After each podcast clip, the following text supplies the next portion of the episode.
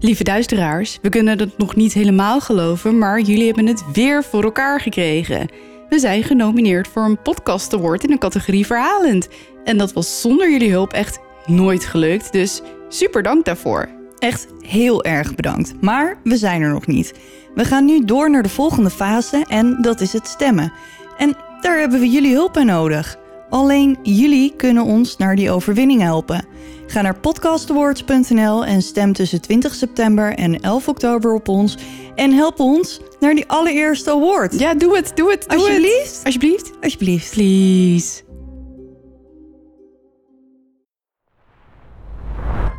Volgens het medium kan Latoya maar beter haar spullen en haar gezin inpakken en als de wiede weer gaan vertrekken. Het is niet veilig om nog langer in het huis te blijven, want ze heeft gelijk. Er gebeurt wel degelijk iets heel erg paranormaals in het huis. Iets demonisch zelfs, iets absoluut vreselijks. Op maandag 21 december slaan haar collega's alarm als Christy niet op komt dagen voor haar werk. Ze zou nooit zonder iets te zeggen wegblijven van school. Als ze het DNA van de dader van Christy vergelijken met het DNA in de databank, vinden ze een halfzus van een man die nog nooit door de politie is ondervraagd. Ze wisten zelfs niet van zijn bestaan.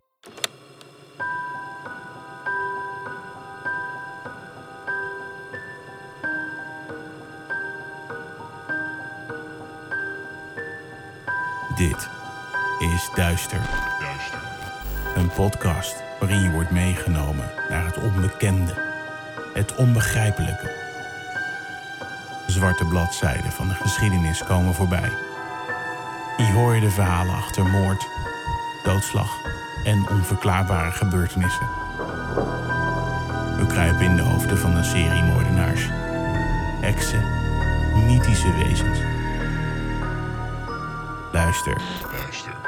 En huiver naar duister. Hallo lieve duisteraars. Hallo. Welkom bij de club, wilde ik zeggen. Oh, ja, welkom bij ons clubje. Welkom bij de club. Ja, aflevering 49. Ja man, wat heb je witte benen joh. Ik heb echt nog geen, geen Holy shit. Ik weet niet wat er witter is, je sok of je, of je been.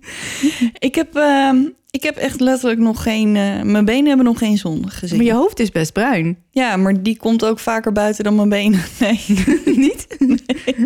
nee, maar het is natuurlijk helemaal niet zo lekker weer geweest. Dus ik heb eigenlijk gewoon, als Nee. ik buiten gewoon met lange, We hebben het, eh, het voorjaar gewoon de hele zomer doorgetrokken. Heerlijk. Wat een verschil met vorig jaar zeg. Ja, Oh, wat was dat een hel.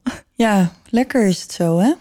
Ja, ik snap dat het voor de zomeraanbidders echt eh helemaal ruk vreselijk is. is. Maar wij vinden het wel prima. Maar Ja. ik heb inderdaad witte benen, want ik heb wel een bruin hoofd, omdat ik wel veel buiten ben. Ehm, maar wel een lange broek. Ja, Dus- nou, ik zie het. Gelukkig kunnen jullie mijn benen niet zien. Als het straks een beetje gaat schemeren, dan eh, geef jij in ieder geval licht. Ja, dat is waar. Ik ga wel eh, op vakantie eh, vrijdag, dus dan krijg ik wel wat zon. Kan dat zomaar, nu weer, als in jouw bestemming? Of Nee, ik kan gewoon. Ik ben sowieso twee keer gevaccineerd op dit moment. Alleen, ik moet nog wel testen, omdat die vaccinatie na twee weken pas helemaal volledig beschermd is. Dus ik moet testen voordat ik het land uit kan. Oké. En, En moet je dan in quarantaine en zo? Nee, en nee, terug? nee, nee. En, of dat kan allemaal? Nee, terug hoef ik ook niet meer te testen. Oké. Dus ehm, ja, maar goed, het is maar vijf dagen, dus zo bruin zal ik er niet worden. Nee, maar is lekker toch? Ja, Heel even eruit. lekker. Ja, maar goed, tegen de tijd dat jullie dit horen ben ik alweer terug. Dus Oké. ja, hebben we verder nog nieuws? Eh, nee, niet echt, denk ik. Ik vond het leuk om te livestreamen vorige week, ondanks de technische malaise. Ja, ik wilde net zeggen, we hebben eh, gelivestreamd. De, welke datum was het? De 31ste? Mm, ja. ja. Ja. zeker. Was jammer, want we hadden in het begin een beetje last van technische problemen. Dus we hadden een beetje vertraging. En toen we het eindelijk aan de praat hadden, deed hij het nog steeds niet helemaal goed. Maar uiteindelijk verliep het heel soepel en was het super gezellig. Als je het gemist hebt, dan eh, kan je hem nu gewoon op YouTube terugkijken. Mhm. Meer dan 2,5 uur eh slap hoor. Aan gelul, inderdaad. Ja, dus als je achtergrondgeluid nodig hebt, dan eh, kan je naar ons. Zijn wij daar? Dan, dan zijn wij daar. Of, of, of, of all people. Of, Ja. al- of alle mensen wilde ik zeggen. dat, dat klopt niet. Nee. Nee, dus als je dat leuk vindt om ons eh, te zien, niet meer live, maar wel beeld, eh, terwijl we een spelletje spelen en een beetje vragen beantwoorden, ehm, ja, kan je dat gewoon op ons YouTube-kanaal vinden. Ja. En eh, verder hebben we niks, dus je mag beginnen. Had jij geen nieuws meer? Nee, ik ga op vakantie. Nou, oké. dan gaan we van start.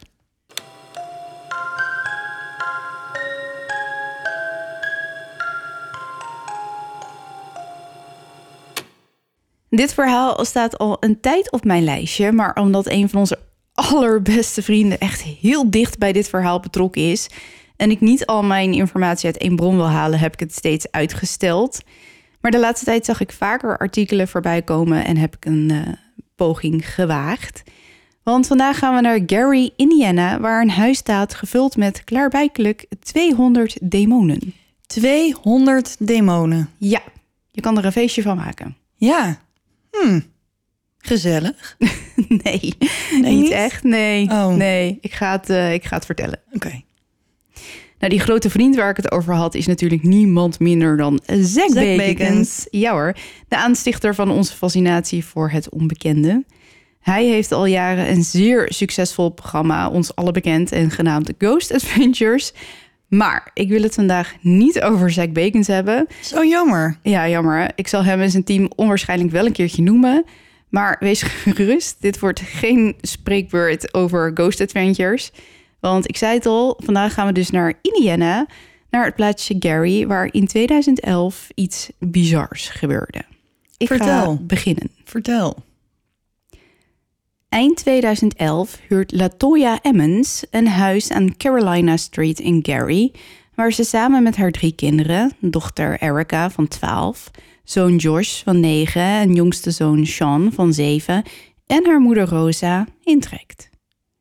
Het huis gelegen aan een rustige straat is niet bijzonder groot, maar heeft een tuin, een veranda en drie slaapkamers, wat fijn is voor de kinderen. De 31-jarige Latoya is blij met het huis. En dan vooral omdat de kinderen blij zijn met dit huis. Zij hebben ook wel gemerkt dat haar verbroken relatie ervoor gezorgd heeft dat ze niet langer op hun vorige plek konden blijven. Blijkbaar was haar ex-vriend getrouwd en zijn vrouw was achter hun relatie gekomen. Daarna begon ze Latoya te stalken en te bedreigen.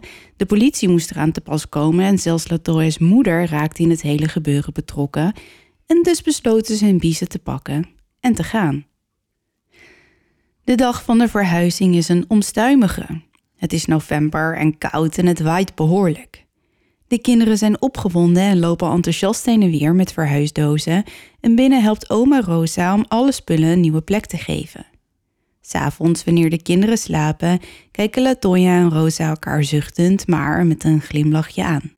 Een nieuw begin maar weer. En nu komt het allemaal wel weer goed. En een tijdje gaat het ook best wel goed. De kinderen vinden hun weg op een nieuwe school en in de nieuwe kerk, want het gezin is gelovig. Het huis wordt een beetje opgeknapt en Rosa neemt de tuin onder handen. Het is dan ook Rosa die als eerste de vliegen opmerkt. De veranda zit er vol mee. Latoya en Rosa onderzoeken hem om te kijken of er misschien een dier of zo is doodgegaan onder de planken, wat vervolgens de vliegen aantrekt, maar ze vinden niets. En wat het allemaal nogal vreemd maakt, is dat midden in november deze vliegen normaal gesproken nog larven zijn en pas in het voorjaar tevoorschijn zullen komen. Rosa koopt meerdere malen insectenspray om de beesten te doden, maar ze blijven terugkeren. Doodslaan werkt ook niet, want telkens wanneer ze een vlieg vermoord denkt te hebben, zien ze het insect later bij zijn positieve komen en wegvliegen. Het is een vreemde situatie. Maar goed, ja, eh, vreemd, maar het is niet echt een vreselijke belemmering in het leven van het gezin. Eind december krijgt de term vreemd ineens een nieuwe betekenis. Op een avond, wanneer Latoya de kinderen op bed legt, valt haar opeens op hoe donker de gang eigenlijk is. Er brandt gewoon licht, maar het lijkt wel alsof er een dik pak sneeuw op het huis is gevallen dat alles donkerder maakt. Het vriest wel, maar er ligt zeker geen sneeuw. Het geeft Latoya een onheilspellend gevoel, alsof ze afgesloten zijn van de rest van de wereld en niemand hen kan horen of weet dat zij er zijn. Maar het onheilspellende gevoel wordt versterkt wanneer ze tijdens het voorlezen aan Jean boven hen op de vliering een vreemde bonk hoort. Daarna volgt een schuivend geluid, alsof iemand met verhuisdozen aan het slepen is. Latoya kijkt omhoog, maar besluit dat het vast de wind is en stopt haar jongste zoon onder de dekens, kust hem en loopt naar de andere kinderen. Erica ligt te lezen op bed en ze kijkt op als ze haar moeder ziet en vraagt of haar misschien eekhoorns op de vliering zitten. Latoya ontkent en zegt dat Erica de wind hoort, maar juist op dat moment klinkt er weer een dreun, maar nu harder. Snel kust Latoya haar dochter goedenacht en sluit de deur van haar kamer zachtjes, waarna ze naar de keuken loopt, het krukje haalt, terug naar de gang loopt en het onder het luik van de vliering zet. Voorzichtig gaat ze erop staan, duwt met haar handen de bovenkant van het luik open en zet een stap omhoog op het krukje. Nu kan ze met haar ogen net over de rand gluren. Ze staart in het duister en probeert te luisteren of ze iets hoort. Maar er gebeurt niets. Het blijft stil en Latoya besluit dat het echt alleen de wind moet zijn, schuift het luik weer op zijn plek, brengt het krukje terug en ploft naast haar moeder op de bank. Samen kijken ze een beetje televisie en eten wat chips. Het geluid van de tv staat niet hard en daardoor is de vreemde klik die uit de keuken komt niet te missen. Tegelijkertijd kijken Latoya en Rosa om. De deur naar de kelder staat open. Raar, want de deur is met een sleutel in het slot gedraaid, omdat er daar beneden voor de kinderen niets te zoeken valt. Een trap leidt naar een staalhoge ruimte waar nu alleen nog zand ligt. En uiteindelijk wil het gezin de ruimte opknappen om te kunnen gebruiken, maar vooralsnog hebben ze daar geen tijd voor gehad. Rosa staat op, trekt een aantal keukenlades open op zoek naar de sleutel, kan hem niet vinden, kijkt schouderophalend naar Latoya, doet de kelderdeur dicht en gaat weer zitten. Maar op het moment dat haar billen de kussens raken, is daar weer die klik. Rosa zucht. Nu staat Latoya op om de deur te sluiten en het onheilspellende gevoel van eerder op de avond dat langzaam was weggeëpt, is volledig terug. Maar toch kan ze op de een of andere manier dat gevoel na enkele dagen weer van zich afzetten. Maar niet alleen Latoya voelt zich niet comfortabel in het nieuwe huis, ook de kinderen hebben er last van. George heeft ruzie met zijn slaapkamerdeur, die op de een of andere manier maar uit zichzelf open en dicht blijft gaan.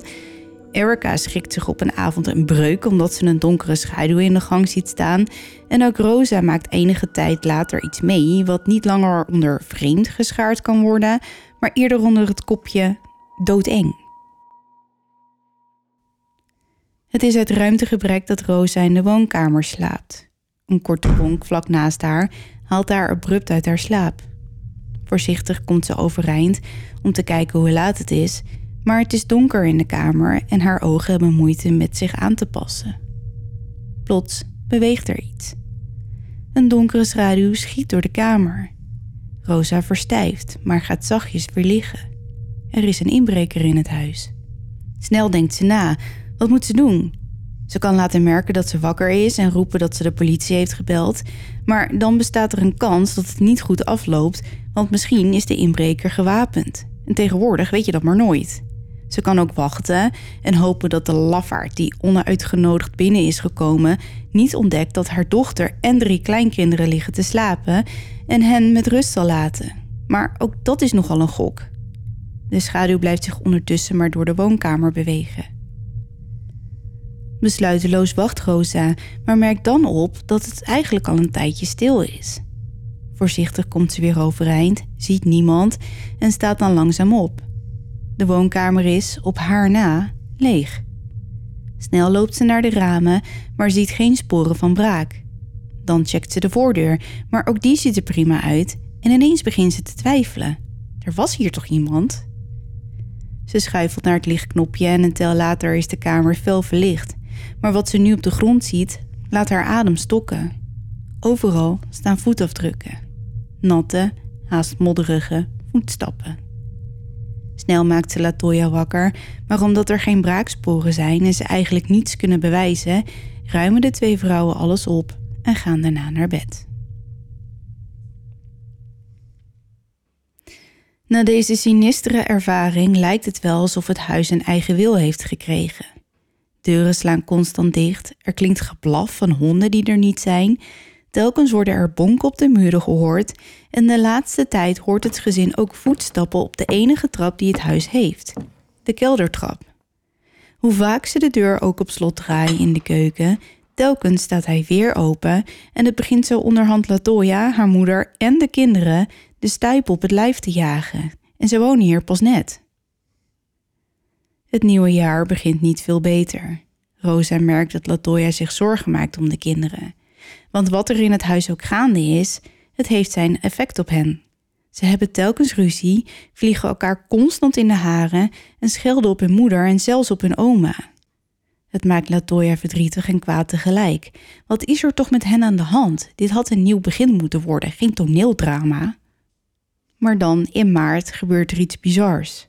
De familie van Latoya en Rosa is bij elkaar gekomen in hun huis aan Carolina Street.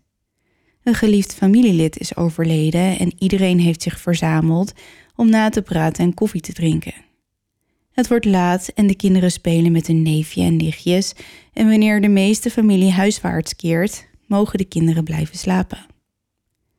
Wanneer ze allemaal liggen en Rosa zich klaarmaakt voor de nacht, wordt ze opgeschrikt door een angstig gegil. Ze denkt dat het van Erica komt en rent naar de kamer van het meisje, maar het is niet Erica die gilt, het is het nichtje, die in de hoek van de kamer staat en naar het bed wijst. Rosa's hart klopt razendsnel als ze ziet waarom het kind zo bang is. Zo'n anderhalve meter boven het bed zweeft Erica. Haar ogen zijn weggedraaid en ze lijkt bewusteloos. Nu schreeuwt Rosa ook en ze rent naar het bed. Het lukt haar niet om haar kleindochter naar beneden te halen, hoeveel ze ook trekt en smeekt. En dan komt Latoya de kamer binnenrennen. Ook zij schrikt, maar krijgt zichzelf op de een of andere manier snel onder controle en probeert Erica op het bed te krijgen, maar wat ze ook doet, ook haar lukt het niet. De rest van de kinderen staan nu allemaal in paniek in de kamer en Latoya sluit haar ogen en denkt koortsig na. Maar dan schiet haar iets te binnen. Ze moeten bidden. Allemaal. En dus begint ze hardop te praten en sommeert de rest haar bij te vallen. En langzaam, alsof het in slow motion gaat, zweeft Erica terug op het bed, nog steeds bewusteloos. Pas uren later komt ze bij, maar ze heeft geen idee wat er is gebeurd en waarom iedereen zo overstuur is. De kinderen staan erop bij elkaar te blijven en niemand doet die nacht nog een oog dicht. Rosa en Latoya praten zachtjes met elkaar. Gebeurde dat echt? Wat is er toch in dit huis aan de hand? Wie is er toch in dit huis aan de hand? De dag erna is niet veel beter. De twee andere kinderen krijgen het nu ook voor hun kiezen. Jean wordt door een onzichtbare kracht van de bank getrokken en stoot daarbij hard zijn hoofd. In eerste instantie denkt Latoya nog dat hij gewoon onhandig is geweest, maar als Josh later op onverklaarbare wijze ruzie heeft met de vriezer en er zelfs invalt waarbij de deksel dichtklapt en hij zelf er niet meer uit kan komen, slaat de angst om haar hart. Wat zich ook in hun huis bevindt, het wint meer terrein en de kinderen lijken er steeds meer van onder invloed te raken. Wanneer Jean in het stikdonker in zijn kast aantreft terwijl hij in een vreemde stem een liedje zingt over dode dieren, voelt Latoya dat dit niet langer gaat en belt ze met de kerk. Ze wil het al die tijd niet toegeven, maar ze weet het ondertussen wel. Er zit iets kwaadaardigs in hun huis. Maar tegen verwachting in neemt de kerk haar niet serieus. Ze laat het er niet bij zitten en belt een andere kerk, maar ook hier wordt haar verhaal niet geloofd.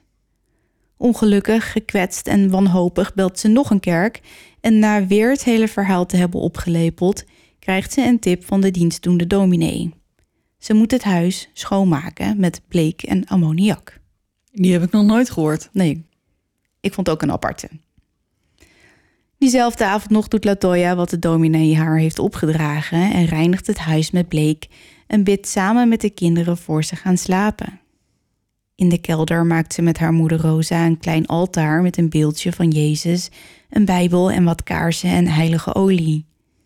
Iets zelfverzekerder gaat ze naar bed. Maar toch, in de dagen die volgen, lijken haar inspanningen voor niets wanneer ze Jean voor haar ogen opgetild en tegen de muur gesmakt ziet worden door een onzichtbare kracht. Ze weet het nu echt zeker. Ze hebben met iets paranormaals te maken. Na overleg met haar moeder maakt Latoya enige tijd later een afspraak met de huisarts, want ze moet hier met iemand over praten. Dr. Geoffrey Onyekwu komt langs bij het huis en hoort hun verhaal aan, maar heeft moeite met het geloven van het hele gebeuren. Na het verhaal van de val van Sean van de bank en het zweven van Erica boven het bed, gaan er bij hem alarmbellen rinkelen. Hij kent Latoya nog niet heel lang en wil kindermishandelingen uitsluiten. Daarom maakt hij een rondje door het huis en inspecteert hij de kinderkamers en besluit dan de politie te informeren. Het kan zijn dat de familie lijdt aan een gedeelde mental breakdown in combinatie met hallucinaties en dan moet er sowieso hulp komen. De politie neemt de melding van dokter Onyeku serieus en besluit een welfare check te doen. Ze gaan langs bij het huis en horen het hele verhaal van de familie aan, maar wanneer Latoya vertelt dat Sean zijn hoofd heeft gestoten, is ook de politie niet blij met het verhaal en halen DCS erbij, oftewel de Department of Child Services, een dienst vergelijkbaar met de Nederlandse kinderbescherming. Vervolgens wordt DCS-medewerkster Valerie Washington gebeld om polshoogte te komen nemen. Ze arriveert rond het middaguur en tegen die tijd hebben al meerdere agenten zich bij het huis verzameld. De meningen onder hen zijn nogal verdeeld, wat een hectische situatie oplevert. Sommige agenten geloven Latoya en Rosa, en anderen denken zeker te weten dat de kinderen een toneelstukje opvoeren in opdracht van hun moeder, met als doel aandacht te krijgen voor dit bizarre verhaal. Valerie heeft echter wel vaker met dit beltje gehakt en werkt haar normale lijstje af. Kennis maken, huischecken, agenten spreken, psychiater regelen. Maar wanneer ze met Josh in gesprek wil, gebeurt er iets ongewoons. Ze stelt zich aan hem voor en Josh beantwoordt al haar vragen geduldig. Maar opeens verandert zijn houding tegenover haar. Hij begint haar af te snauwen en zijn stem klinkt vreemd laag. Valerie laat niks merken, maar wanneer Jos haar begint uit te schelden, fronst ze en zoekt ze oogcontact met een agent. Valerie vraagt of het goed gaat met de jongen, maar plots draaien zijn ogen weg en vliegt hij op haar af. Valerie slaakt een gil en de agent komt onmiddellijk in actie en grijpt het kind bij zijn middel. Maar voor iemand ook maar beseft wat er precies gebeurt, vliegt Josh uit de armen van de agent en smakt met een enorme dreun tegen de muur. Er ontstaat onmiddellijk paniek. Latoya schreeuwt en rent naar haar zoon en terwijl ze zich om hem bekommert, beginnen de andere kinderen, die eerst nog rustig op de bank zaten, te lachen. Ze lachen met een vreemde lage toon en iedereen aanwezig in het huis voelt de rillingen over zijn lijf lopen. Wat is hier aan de hand? Daarna is het chaos. Meerdere ambulances arriveren bij het huis de politiechef van Gary wordt gebeld en het ziekenhuis wordt op de hoogte gesteld, zodat de kinderen opgenomen kunnen worden ter observatie. Maar daar, in het ziekenhuis, gebeurt er iets wat niemand ooit voor mogelijk had gehouden. In het bijzijn van Rosa, een agent, verpleegster Willie Lee Walker en Valerie Washington begint Josh, net na het evaluatiegesprek met psychiater Joel Swartz, plots te groemen. Hij klinkt als een dier dat zich bedreigd voelt. Zijn ogen draaien weer weg en plots gaat het grommen over in lachen. Geschokt kijkt iedereen naar hem. Rosa pakt zijn handen, maar begint te jammeren van angst wanneer de jongen zich losrukt. Met vreemde, schokkerige bewegingen loopt hij naar achter, maar wanneer hij met zijn rug tegen de muur staat, stopt het daar niet. Alsof hij een gigantisch insect is kruipt het kind langs de muur omhoog. Nog altijd lachend kijkt de jongen met een sinistere glimlach naar zijn oma, die hem nu smeekt om naar beneden te komen. Josh negeert zijn oma terwijl hij nog altijd aan de muur vastgeplakt zit. Plots zet hij zich af, duikt de broze af, die hem onhandig half opvangt, waarna Josh min of meer op zijn voeten landt. Rosa gilt wanneer haar kleinzoon grommend en met ontblote tanden op haar afkomt gekropen. Het is te veel voor de verpleegster en Valerie die de kamer uitvluchten. Ook Joel Swartz neemt de benen. De agent kijkt alsof hij water ziet branden, maar is getraind om te reageren in noodsituaties en zijn lichaam reageert. Snel grijpt hij de jongen en houdt hem weg bij Rosa. Plots wordt Josh helemaal slap en lijkt bewusteloos. De agent schudt ongelovig zijn hoofd. Wat gebeurt hier in godsnaam? Hij zag die jongen tegen de muur oplopen. Hoe kan dat? En wat moet hij in vredesnaam in het politierapport zetten? Later die avond volgt nog een incident waarbij Sean de keel van Josh dichtknijpt in het bijzijn van Willy, de verpleegster, die Josh ook tegen de muur zag oplopen. Ze krijgt de jongens met geen mogelijkheid uit elkaar en heeft uiteindelijk de hulp van een beveiliger en een agent nodig. En hoe het precies gegaan is, geen idee. Maar Jules Swartz, de psychiater, Mhm. verklaart Latoya en haar moeder later legally sane.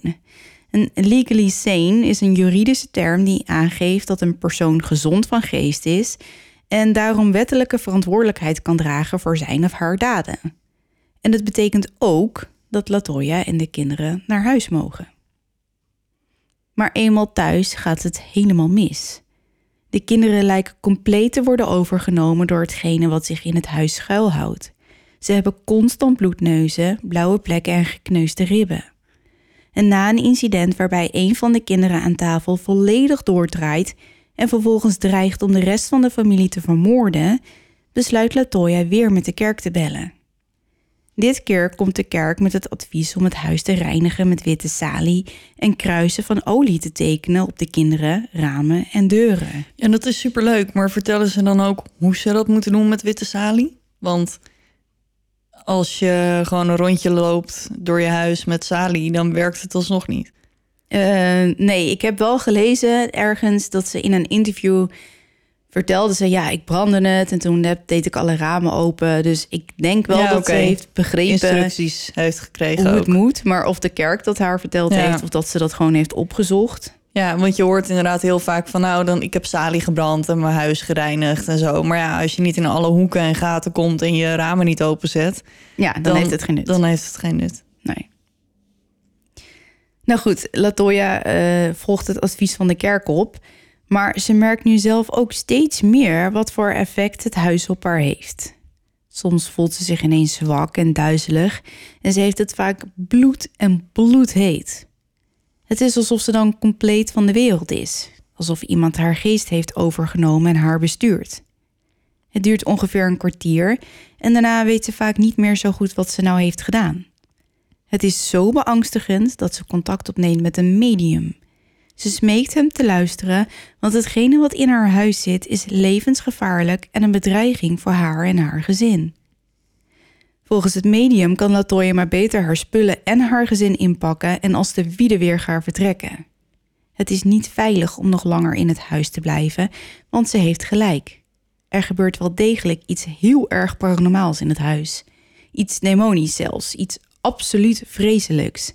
En het ergste is nog, het is niet één demonische entiteit. Nee, het zijn er veel.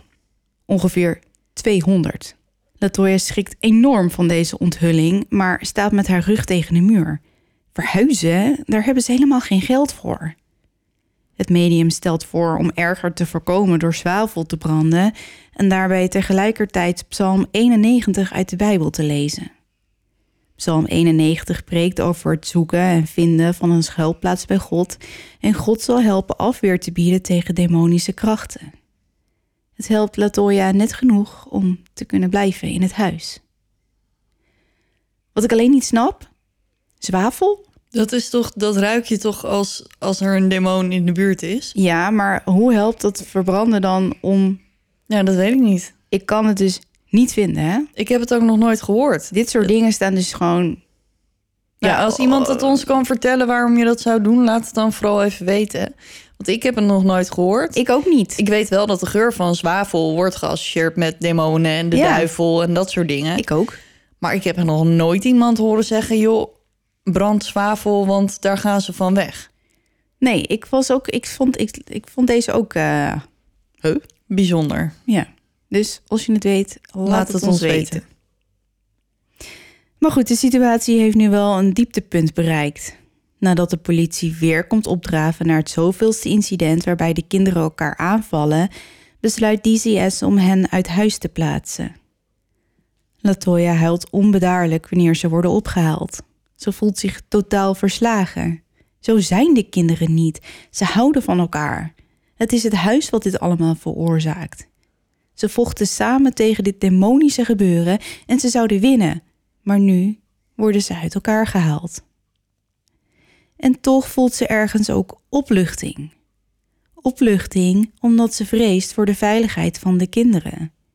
Ze heeft namelijk niemand durven vertellen over de donkere demonen met menselijke vormen die zich nu voor haar neus manifesteren.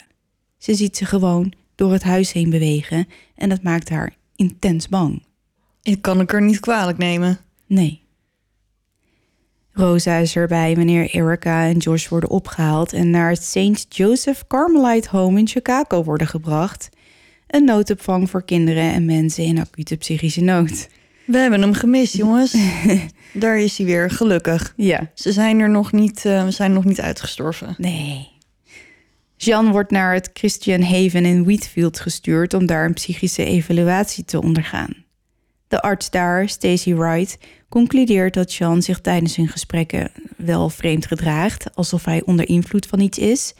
Maar hij is nog maar een kind. En het lijkt er niet op dat hij lijdt aan een mentale ziekte. En wat er nu gebeurt in dit verhaal is best apart. Hoe het precies gegaan is, of waar vandaan of wanneer, weet ik niet precies. Maar ergens in die weken wordt er door een kapelaan vanuit het ziekenhuis contact opgenomen met dominee Mike Maginot van de St. Stephen Martyr Church met het verzoek een exorcisme uit te voeren en wel op jongheer Sean Emmons. En meerdere professionals, agenten en verplegend personeel hebben het kind dingen zien doen die niet heel erg normaal zijn. Dus uh, wanneer die tijd heeft. Maar dominee Mike geeft meteen aan dat hij voor een exorcisme toestemming heeft, uh, nodig heeft van de bisschop. En bisschop Deel Joseph Melchnek geeft die toestemming dezelfde dag nog. En ter voorbereiding op het exorcisme bezoekt de dominee Latoya en Rosa. Tijdens het gesprek dat ze voeren valt hem meerdere dingen op. De lichten gaan uit zichzelf aan en uit de deuren lijken zich te kunnen openen en wanneer hij opstaat om te kijken waar die voetstappen toch vandaan komen, slaat plots de kelderdeur voor zijn neus dicht. Het geeft de arme man zowat een rolberoerte. Zo hard schrok hij. Dat zijn zijn eigen woorden. Ja, arme man. Ja. En hij merkt nog iets anders op. Latoya gedraagt zich tijdens het hele gesprek nogal vreemd. Soms lijkt ze even compleet van de wereld, brabbelt ze wat en draait haar ogen weg. Mike vermoedt dat zij waarschijnlijk ook bezeten is en wanneer hij een kruis tegen haar voorhoofd houdt, krijgt hij zijn bevestiging. Ze begint te jammeren en te stuiptrekken en dit is voor de dominee een uitgemaakte zaak. Er wordt besloten, nu de kinderen toch weg zijn, om eerst Latoya te helpen. Voorafgaand aan het exorcisme praat dominee Mike nog even met haar en vraagt haar hoe ze in het huis terechtgekomen zijn. Ze vertelt hem dat de verhuizing vanwege haar ex-vriend was, omdat hij getrouwd bleek te zijn terwijl zij een relatie hadden. Dominee Mike vraagt of ze meer wil vertellen over deze ellendige periode, want het is hem opgevallen dat de lichten zijn begonnen met knipperen. Latoya vertelt dat haar ex-vriend, toen ze hier net woonde, langs was gekomen met een nogal vulgair verzoek, waar ze niet op in was gegaan. Hij had haar met een ranzig lachje gevraagd of hij niet een onderbroek van haar mocht hebben. Godver. Als aandenken aan hun relatie. Ze had hem weggestuurd, maar hij was teruggekomen met geld voor de jongens, opdat ze zich goed zouden gedragen. En Latoya vond het allemaal nogal vreemd, want hij had hen nog eerder, nog nooit eerder geld gegeven en het was al uit tussen hun, dus waarom en nu hij komt ineens... hij in één keer met geld en... Ja. Ah, Oké. Vaag verhaal. En een paar dagen later had ze gemerkt dat ze een aantal persoonlijke items miste. Een familiefoto en een paar schoenen. Maar ze had de vermissing de schuld gegeven aan de verhuizing. Ja, Dus dat gebeurt wel vaker als je aan het verhuizen bent... dat er dan in één keer iets kwijt is. kwijt is of verkeerd opgeborgen... en je ziet het vervolgens nooit meer terug tot je volgende verhuizing. Precies dat. En terwijl Latoya het hele verhaal vertelt, beginnen de lamellen in de keuken heen en weer te zwaaien. De lichten knipperen en op de keldertrap klinken voetstappen. Rosa kijkt angstig om zich heen en Mike realiseert zich nu dat hij weet wat de oorzaak van de demonische entiteit in het huis is. Hij vermoedt dat de ex-vriend misschien wel eens een vloek over Latoya heeft kunnen uitspreken en als hij het niet was, dan was het wel zijn vrouw. Bewijs heeft hij natuurlijk niet, maar het verhaal dat hij net gehoord heeft verklaart wel een hoop. Dan is het tijd voor het exorcisme. Dominee Mike zuivert het hele huis met wierook en heilig zout en daarna bidt hij samen met Latoya en haar moeder. Telkens wanneer hij de demonen te vertrekken, begint Latoya te schokken en te trillen. Toch verloopt het allemaal heel rustig, geen gegil of geschreeuw, maar Latoya geeft wel aan hevige pijn in haar buik te voelen, vergelijkbaar met weeën. Onvermoeid gaan zij en de dominee door en hij blijft bij hen totdat ze zich, zichzelf weer voelt. In de weken die volgen herhalen ze een paar keer het uitdrijvingsritueel en telkens geeft Latoya aan hevige pijn te voelen. Dominee Mike stelt nogmaals voor het hele huis te zuiveren, maar dan komt er goed nieuws. Er is een nieuwe woning voor het gezin gevonden. Vlak voor de verhuizing bezoekt Latoya dominee Mike in een pastorie en geeft hij haar een rozenkrans mee. Ze neemt het achterloos aan en van binnen glimlacht Mike. Het is goed nieuws, want blijkbaar lukt het haar weer om een heilig object te kunnen vastpakken. En dat is een goed teken. Maar later, wanneer hij naar zijn auto loopt, vindt hij de rozenkrans op de parkeerplaats in stukjes. En wanneer hij Latoya aan de lijn heeft, later die avond, vertelt ze hem dat ze zich de hele weg van de kerk naar huis niet kan herinneren. De verhuizing naar het nieuwe huis verloopt soepel en Latoya en haar moeder zijn opgelucht. Maar de ellende is nog steeds niet voorbij. Latoya krijgt last van vreselijke nachtmerries. Soms gaan ze over haar ex, soms gaan ze over de kinderen en soms gaan ze over haar eigen dood. En terwijl zij en haar moeder proberen te settelen, is de politie in hun oude huis een onderzoek begonnen. Uit alle rapporten van DCS en de betrokken hulpverleners is gebleken dat geen van de gezinsleden lijdt aan psychische stoornissen, de kinderen niet mishandeld worden en dat Latoya wel degelijk in staat is om voor hen te zorgen. Er wordt voorzichtig geopperd dat er misschien een andere verklaring moet zijn voor alle ellende die Latoya en haar gezin is overkomen. Begin april gaat het onderzoek van start. Een paar agenten, vergezeld door een politiehond, doorzoeken de woning. Ook wordt het huis gecontroleerd op schimmel en elektriciteitsproblemen. Van die laatste twee is ogenschijnlijk geen sprake, maar er is wel iets vreemds aan de hand met de hond. Die weigert namelijk de kelder in te gaan. Hoe hard ze ook aan de riem trekken, het beest piept en weigert. De agenten besluiten de kelder te doorzoeken. Er is niets te vinden behalve een dikke laag zand onder de trap. Het ziet er vers uit en de agenten beginnen te graven. Ze vinden een panty, een nepnagel, twee kindersokken, een blikje en een kam. Dat is uh, curieus. Uh, ja. Niemand weet aan wie deze dingen toebehoren. En ondanks het huis leeg is en onbewoond, voelen de agenten zich bekeken. Allemaal zien ze donkere schaduwen door de woning schieten en iedere foto die ze maken is wazig. Dat is wel raar, toch? Ja, dat is heel raar. Iedere foto. Ja, de, of dan is je camera kapot, of er is wat anders aan de hand. Ja. Inspecteur Charles Austin krijgt helemaal de volle laag. Na het onderzoek rijdt hij naar zijn huis in zijn dienstauto, maar halverwege begint zijn radio ineens te storen. Terwijl hij rijdt probeert hij contact te krijgen met de meldkamer, maar moet ook op de weg letten en het lukt hem niet. Hij besluit te stoppen bij een verlaten tankstation. Terwijl hij zit te klooien hoort hij ineens een klik. Verbaasd kijkt hij naar zijn radio, die nu volkomen stil is. Plotseling hoort hij een grom uit de radio komen en daarna een stem die niet menselijk klinkt. I'm warning you, you shouldn't be here. I shall consume the living. Iets of iemand vertelt hem dat als hij terugkomt naar het huis, er op hem gewacht wordt. En daarna klinkt er een statisch geluid. Ineens is de radio weer normaal en Charles start zijn auto met bevende hand. Langzaam rijdt hij naar huis, waar zijn garagedeur niet open gaat. Iets wat nog nooit eerder is gebeurd. En wanneer hij wil uitstappen, schiet de auto abrupt op het kinderslot, wat hem belemmert om de deuren open te krijgen. Weer klinkt daar die vreemde klik en ineens begint de hele auto te schudden. Charles grijpt zijn stuur vast en schreeuwt als de auto hevig in en weer beweegt. Hij stuitert in zijn stoel en zo plots als het begon, zo plots stopt het. Charles is overtuigd. De familie Emmons heeft niet gelogen. Alles wat hen overkomen is, is waar. Er zit iets demonisch in het huis en nu is het hem gevolgd. Uh-oh. Uh-huh.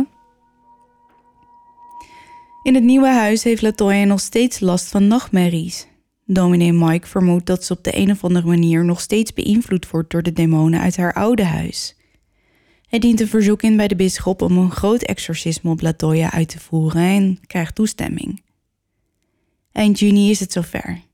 Dominee Mike heeft zich voldoende voorbereid en gaat de confrontatie met Latoya's demonen aan. Tijdens het hele ritueel blijft ze kalm en lijkt ze te slapen. De twee politieagenten die Mike heeft meegenomen om haar rustig te houden, blijken niet nodig. Hij geeft haar een rozenkrans waarop haar lichaam reageert door te schudden, maar verder gebeurt er niets. En na het ritueel voelt Latoya zich weer goed. Ik heb verder geen persoonlijke informatie gevonden vanuit Latoya of dominee Mike over dit ritueel en hoe het in zijn werk is gegaan, dus dat is wel jammer. Maar naar wat ik begrijp is het rustig gegaan en uiteindelijk twee keer herhaald, waarvan één keer in het Latijn, voordat Latoya helemaal geen last meer had van de demonen uit haar vorige huis. En na een paar maanden mochten ook de kinderen weer thuiskomen en werd het gezin herenigd. En het leek erop dat toen Latoya verlost was van de demonen, Mhm. dat het de kinderen ook niet meer kon beïnvloeden. Oké. Dus dat is wel apart. Maar Dus- en hoe ging het dan met die kinderen terwijl zij in pleegzorg zaten? Hadden ze toen nog last? Weet je dat? Eh, ja, Sean die als enige naar een andere locatie ging, dus om een eh, psychologische evaluatie te ondergaan. Mhm. Die schijnt zich wel echt tijden nog vreemd gedragen te hebben daar, want het is, ze zijn echt een paar maanden weg geweest. Mhm. Dus die leek ineens in een trance te schieten af en toe en dan duurde het een kwartier en dan in één keer kwam hij weer bij. Ja. Of in één keer, eh, hij kon ineens heel erg boos worden om niks. Dus hij Ja, was blijkbaar echt nog beïnvloed. beïnvloed. Ja. En Erica en eh, Josh, daar leek het meer de afstand dat die hun goed deed. ja. Want zij gingen na een paar dagen eigenlijk al veel beter. beter, Maar zij ja. waren ook met z'n tweeën. Ja, dat scheelt ook. Dat scheelt een hoop. Ja. Oké, ik begon dit verhaal met Zack Bagans en ik eindig ook weer met Zack Bagans. Want nadat de familie het had verlaten en het verhaal over bezeten kinderen door demonen het nieuws haalde, kocht hij het huis. Hij liet het controleren op schimmel en kwam erachter dat er op de vliering zich wel degelijk zwarte schimmel bevond. Ik heb even opgezocht wat zwarte schimmel dan doet en of het gezondheidsproblemen kan veroorzaken. En jawel hoor, in het allerslechtste geval kan zo'n schimmel zelfs dodelijk zijn. Het verspreidt een hoge concentratie mycotoxine, wat jeuk en irritatie van de huid kan veroorzaken. Maar het richt nog meer schade aan in de longen als het daar terecht komt, namelijk astma, allergieën of bronchitis. En in zeer hoge concentraties kun je er zelfs hallucinaties van krijgen. Hmm. En dan terug naar het huis, want bovenop de schimmel bleek ook de gaskachel een probleem te hebben. Die lekte namelijk koolmonoxide. Uh-oh. En ook dat kan zorgen voor veel problemen. Denk aan hoofdpijn, misselijkheid en psychische klachten zoals verwardheid en psychoses. En het lijkt er dus op dat de familie door een bizarre combinatie tussen twee zeer gevaarlijke situaties misschien sterk beïnvloed is in hun overtuiging van demonen in het huis. Maar toch beweert Zack Bacons dat dit huis het meest bezeten huis is waar hij ooit is geweest. Hij maakte er in 2018 een documentaire over. En ik wil nu niet een soort van samenvatting van die documentaire gaan zitten geven. Nee. Want ja, als je hem wel nog wil zien, dan geef ik alles al eh, weg. En ik heb ook eh, een paar dingen uit het verhaal een beetje eh, weggelaten, omdat het naar voren komt in de documentaire. Maar ik heb dat nergens anders kunnen verifiëren. En dan om het dan toch Ja. al, weet je, dan is het net alsof ik een Navertelling. ja, doe Van van, de docu, van de ja. docu. Maar goed, Eh, ik moet wel zeggen, er zijn wel een aantal opvallende zaken die in de docu naar voren komen. Waarvan Mhm. ik denk, nou, oké. En ik ben soms wel eens een beetje sceptisch over Zack. Maar ik moet zeggen dat deze film, zoals hij het zelf noemt, eh, goed gemaakt is. Ik vond hem interessant en het liet me wel gewoon Twijfelen. ja, het nam me helemaal mee in het verhaal. En ik dacht inderdaad, hm, nou, oké. Eh, als laatste wil ik nog een paar bizarre feiten met je delen. Want dat vind ik toch wel apart dat dit gebeurde. Oké, vertel. Ja, de agent die achtervolgd werd in zijn auto door wat hij denkt dat dus een demonische entiteit was, werd enkele maanden na het onderzoek in het huis neergeschoten, maar overleefde. Een crewlid uit het team van Zack dat aanwezig was bij het, hun onderzoek werd later vermoord. Wat? Ja, de ex-vriend werd geconfronteerd door het team van Zack, maar ontkende alles. En zelfs dat hij een relatie had gehad met Latoya. En dat eh, komt volgens mij niet naar voren in de documentaire, maar heb ik wel in een ander interview gelezen. En een ander crewlid hoestte bloed op nadat hij het huis had bezocht en draaide later door in het hotel waar ze verbleven, schreeuwend dat hij terug wilde naar het huis. Oh, Ja, dus ze zeggen toch altijd dat als je in contact bent geweest met demonen en helemaal als ze je naar huis volgen, dat je daar langere tijd last van Mhm. kunt hebben. Ja. Nou, dat eh, lijkt me in dit verhaal wel duidelijk. ja. En wat dus bijzonder is aan deze zaak, is dat hij dus super goed gedocumenteerd is door meerdere officiële overheidsdiensten, de politie, verplegend personeel, een psychiater, ehm, Jeugdzorg. jeugdzorg. Ehm, dat maakt het natuurlijk wel, Geloofwaardig. ja. Ja. En een grote filmproducent, laatste feitje, vond dat eh, schijnbaar ook en is bezig met de verfilming van dit verhaal. Oké, dus die kunnen we nog verwachten. Ja, uiteindelijk, ja, ik weet niet wanneer. Ooit. Maar Zack heeft toch uiteindelijk dit huis gesloopt? Ja, dat klopt, ja. Hij heeft het toen opgekocht, hij heeft daar zijn onderzoek gedaan. eh, en kwam tot de conclusie dat, het, dat zei ik al, dat hij dit het meest bezeten huis eh, vond waar hij ooit is geweest. Ja.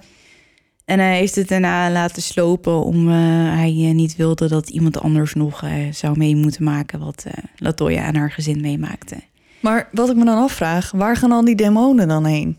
Ja, weet ik niet. Naar de buren. En weet je wat ook zo vreemd is? Na Latoya en Rosa en het gezin heeft er nog iemand anders in dat huis gewoond. Een vrouw, of nou, een stelletje, een vrouw en een man. En die hadden nergens last van. Alhoewel, de vrouw zei dat ze nergens last van had. De man was het daar niet helemaal mee eens. Oh. Dus, en de mensen die voor hen in dat huis woonden, die hadden ook nergens last van. Nee. Maar ja, als het wel de ex-vriend was of zijn vrouw die Ja. een vloek heeft uitgesproken over het gezin, Ja. dan kan het natuurlijk zijn dat degene die ervoor waren, die hadden sowieso al nergens last van. En degene die daarna kwamen, ja, Hadden alleen daar een was beetje het niet rest, op gericht. restenergie of zo. Ja, Maar en die goed, vloek was ook niet voor hen. Dus Nee. Maar ja, dan hadden ze nog wel eh, last van de schimmel en de koolmonoxide Ja. vergiftiging. Dus dat ja, klinkt alsof het helemaal niet zo erg is dat het huis eh, weg is. weg is. Maar ik vraag Nee. me dan af, waar gaan, als er 200 demonen zitten, waar gaan die dan heen? Ja, Gaan ze dan in de buurt bivakeren? er zit een tentje op in de tuin. Ja, Nee, ik denk dat die gewoon verdwijnen. in een leelijn. Ja. Ja. Ja, ik, ja, dat denk ik wel. Die zullen vast wel. eh, Ik denk niet dat ze er blijven hangen. Ik weet niet hoe dat werkt. Nee, ik ook niet. Als iemand het weet, Ja, laat het ons even weten. Want daar ben ik wel benieuwd naar. ik zou vet graag een keer met een demonoloog of zo. En Hoe heet zo iemand in het Nederlands? Ja, een zo demonoloog. Ja. Ja. Daar zou ik wel eh, een keer mee willen spreken. Hoe dat, niet omdat ik iets wil gaan ondernemen, maar ik ben gewoon interessant hoe dit soort Je dingen bent dan. interessant. Ja, Ja. ja, sorry. ik vind het gewoon interessant om te ontdekken hoe dan inderdaad zo'n vraag die jij nu stelt, wat gebeurt er dan als dat huis weggaat? Ja. Hoe dat dan Waar gaan ze verloopt? Ja. Ja. gaan ze terug naar de hel? Of Ja, ik wilde net zeggen, gaan ze ze dan een terug naar de hel? bewustzijn? Ja, blijkbaar wel. Of ja. En die zwavelvragen. Als iemand die kan beantwoorden, Ja, ben ik heel benieuwd naar. Ja, Want ik heb er nog nooit van gehoord. nee, ik ook niet. En ik heb het gedubbelcheckt, want ik lees al mijn artikelen en ik, ik heb natuurlijk de docu een beetje gebruikt en eh, meerdere interviews met dominee Mike gelezen. Dus ik heb driedubbel gecheckt van bedoelen ze, bedoelen ze ook echt zwavel? Ja. Want er staat wel sulfur, maar misschien bedoelen ze wel iets anders. Maar nee, er, er moest echt zwavel gebrand worden. Hm. En hoe dan? Doe je dat dan in een kommetje? Of is het poeder? Of ja, of ga je dan Of- net als met Sali door het hele huis Ja. heen? Doe je dat in je open haard? In de vuurkorf? geen idee. Nee. Zoveel vragen. Maar goed, jongens, sorry dat ik er allemaal geen antwoorden op heb. Maar ik weet het gewoon niet. Nee. En op een gegeven moment, als je gaat zoeken en je komt op vreemde sites terecht. En op een gegeven moment gaat dan bij mij ook een beetje de rem erop. Dat ik denk, oké, ik ga hier niet verder eh, op in of zo. Ik weet niet. Dan, dan, dan kom ik op te, te rare sites uit. en dan denk ik, nou, laat maar. Ja, Oh. ik weet niet of iemand anders er ook last van heeft. Maar op een gegeven moment dan denk ik, nee. Ja, Nee? nee, nee. Oké. Nou, zal ik dan maar beginnen? Jij denkt daar anders over, begrijp ik? Ja. Volgende keer stuur ik je door, oké? Ja, is goed. Dan ga ik wel Als ik er echt op rare maar ben je dan bang dat, er iets, dat je iets over jezelf afroept? Als Ja. Je, ja. Ja, dan denk ik echt... eh, ik, ik hoef dit allemaal niet te weten. Want voor hetzelfde geld eh, zit ik er straks middenin. Doe je niet... nee, dan ben ik hier eh, het demonenhuis. Nou, mooi niet. Ja. Nou, zal ik dan maar gewoon beginnen? ja, doe maar. Oké. Voordat ik mezelf er compleet voor gek zet. Ja, lijkt me een goed plan. Ik ga beginnen. Geef me even de pen. Oh, ja.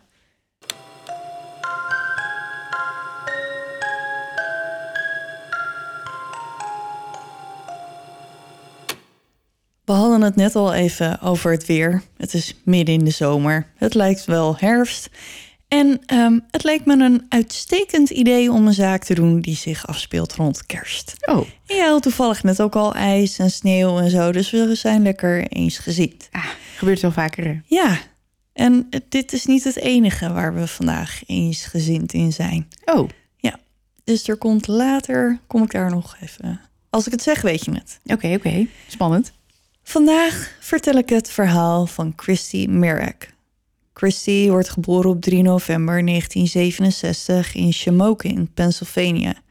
Shamokin is een woord uit de taal van de Delaware Native Americans, Indianen, en betekent aalkreek. Shamokin werd in de 1800s groot door steenkool. Dat werd daar op grote schaal gewonnen. Christy haalt in 1985 haar middelbare schooldiploma en verhuist naar Lancaster, Pennsylvania, om naar de Millersville University te gaan, want ze wil heel graag lerares worden. In Lancaster woont een grote gemeenschap Amish en het staat bekend als Dutch Country. Mhm.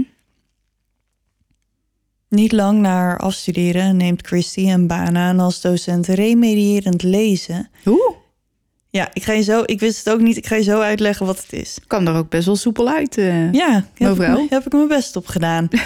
Ehm, dus ze geeft dat op de Rowerstown Elementary School in Lancaster. En net als jij had ik nog nooit van remediëren gehoord. Dus ik heb even opgezocht wat dat precies is. Volgens wijleren.nl is het het volgende.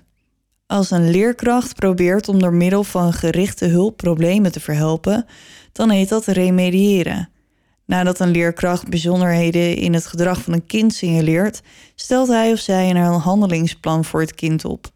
Hierin staat hoe de leerkracht het probleem wil oplossen en hoe hij of zij dat wil bereiken. Bij leerproblemen kan de leerkracht na afloop van het remediëren een toets afnemen om te kijken of het doel bereikt is. Dus wat ik ervan begrijp is dat Christy dus kinderen die problemen met lezen hebben hielp. Oké, oké. Weer wat geleerd vandaag. Ja, nee, absoluut. Ik had er echt nog nooit van gehoord. Nee, ik ook niet. Nee. Maar dat geeft niet. In 1991 neemt ze een baan aan als lerares van groep 8. Of tenminste, ik denk dat het groep 8 is. Eh, in het Amerikaans is het sixth grade en kinderen in sixth grade zijn tussen de 11 en de 12. Dus hier zou je dan in groep 8 zitten. Ja.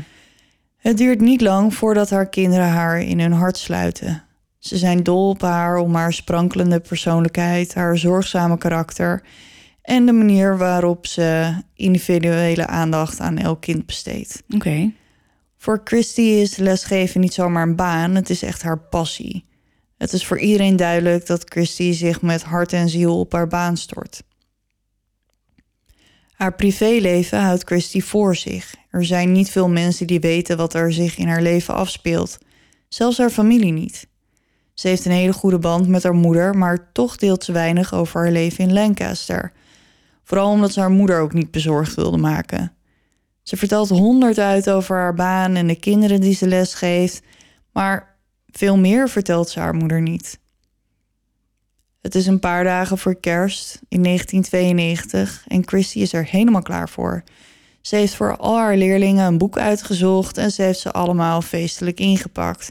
Klaar om uit te delen met kerst en ze schrijft voor iedere leerling een lief briefje.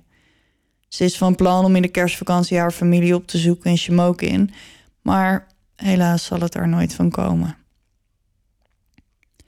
Op maandag 21 december slaan haar collega's alarm als Christy niet op komt dagen voor haar werk. Haar leerlingen zitten netjes in hun klas op haar te wachten, maar Christy is er niet. En dat is echt helemaal niets voor haar. Ze is er altijd, ze is gewoon betrouwbaar. Ze zou nooit zonder iets te zeggen wegblijven van school. Het schoolhoofd van Rowerstown Elementary School, Harry Goodman, maakt zich zorgen. Hij probeert haar te bellen, maar neemt niemand op. Hij probeert het nog een keer, maar als er nog steeds niemand opneemt, stapt hij in zijn auto en rijdt naar het appartementencomplex van Christy. Misschien is ze ziek geworden of is er een ongeluk gebeurd. Als hij bij het appartement van Christy in het Greenfields Estates complex aankomt, staat de deur op een kier en Harry laat zichzelf binnen. Als hij een kijkje in het huis van Christy neemt, ontdekt hij haar lichaam. Ze is helaas overleden. Hij weet niet hoe snel hij het appartement uit moet komen en rent naar de buren om de politie te bellen. Christy staat erom bekend dat het altijd lang duurt voordat ze klaar is, voordat ze de deur uit kan. Haar vrienden plagen hier altijd, uh, haar hier altijd mee. Ze staat op werkdagen om zes uur op en ze moet dan om kwart voor acht op school zijn. En ze woont vlakbij school, dus ze neemt echt uitgebreide tijd. Om zich op te... Ja, ze maakt rustig haar ontbijt, maakt zich klaar en kijkt naar het ochtendnieuws. En Christy is ook heel erg oplettend als het om veiligheid gaat. Als vrienden of huisgenoten hun ramen of deuren openlieten... dan konden ze echt een preek van haar verwachten. Want ze vond, ja, ze vond veiligheid belangrijk en dat alles netjes op slot was. En dat soort dingen. Gasfornuis uit. Ja. De deur van haar appartement valt automatisch in het slot als je de deur dicht doet. De politie kan nergens een spoor van braak vinden. In de deur zit een kijkgaatje, dus Christy moet haar moordenaar gekend hebben, of hem of haar zelf binnengelaten hebben, of ze is overmeesterd toen ze de deur uitging. Christy heeft een huisgenote, Mary Lesko. Het weekend daarvoor heeft er een vriendin bij Christy en Mary gelogeerd en zij is op zondag naar huis gegaan. Op de dag van de moord vertrekt Mary rond 7 uur naar haar werk en op dat moment is Christy nog levend en wel. Omdat Christy altijd om kwart voor acht naar haar werk vertrekt, heeft de moordenaar in die drie kwartier toe moeten slaan. In het appartement lijkt een worsteling te hebben plaatsgevonden.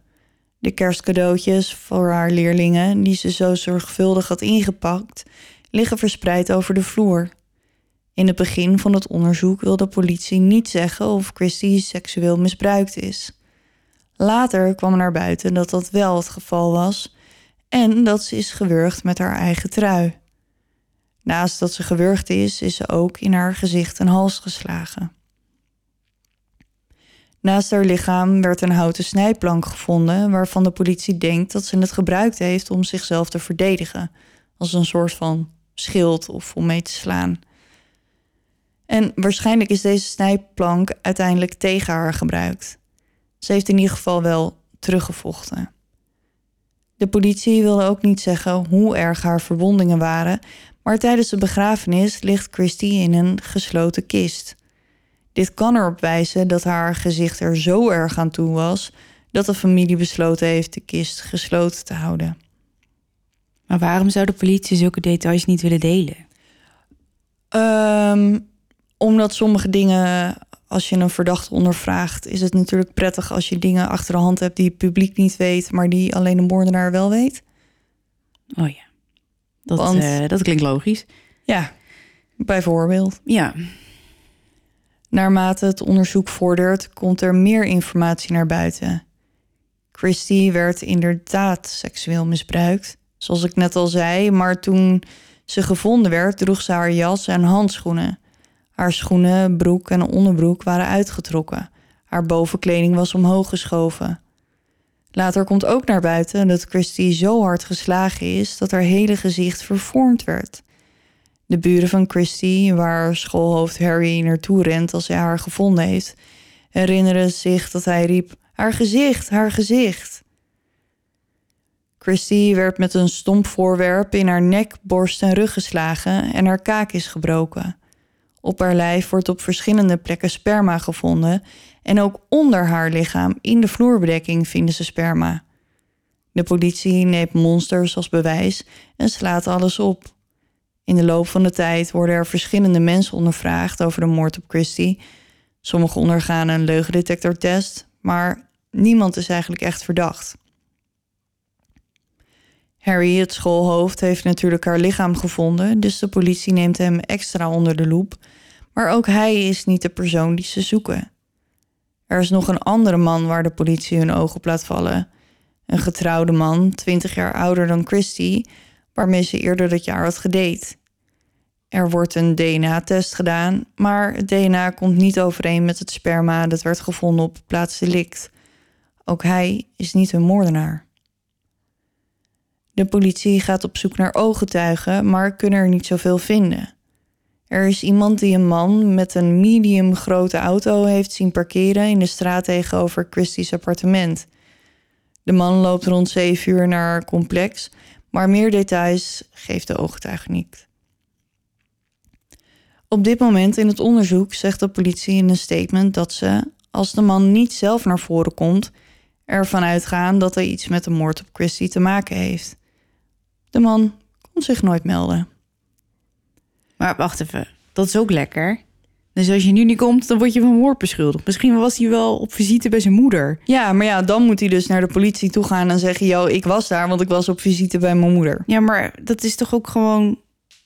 Je hebt daar toch ook gewoon recht op om dat niet te willen doen? Ja, dat lijkt me ook. Ik, had het ook. ik vond het ook een beetje een rare move. Maar Oké, ja, ik snap wel dat ze... ja, misschien was het wel de klusjesman ik, van de ik buren. denk ook ja. wel dat de meeste mensen dan denken... Oh ja, Jezus, ja, natuurlijk kom ik me melden. Ja. Maar dat hoef je niet te doen.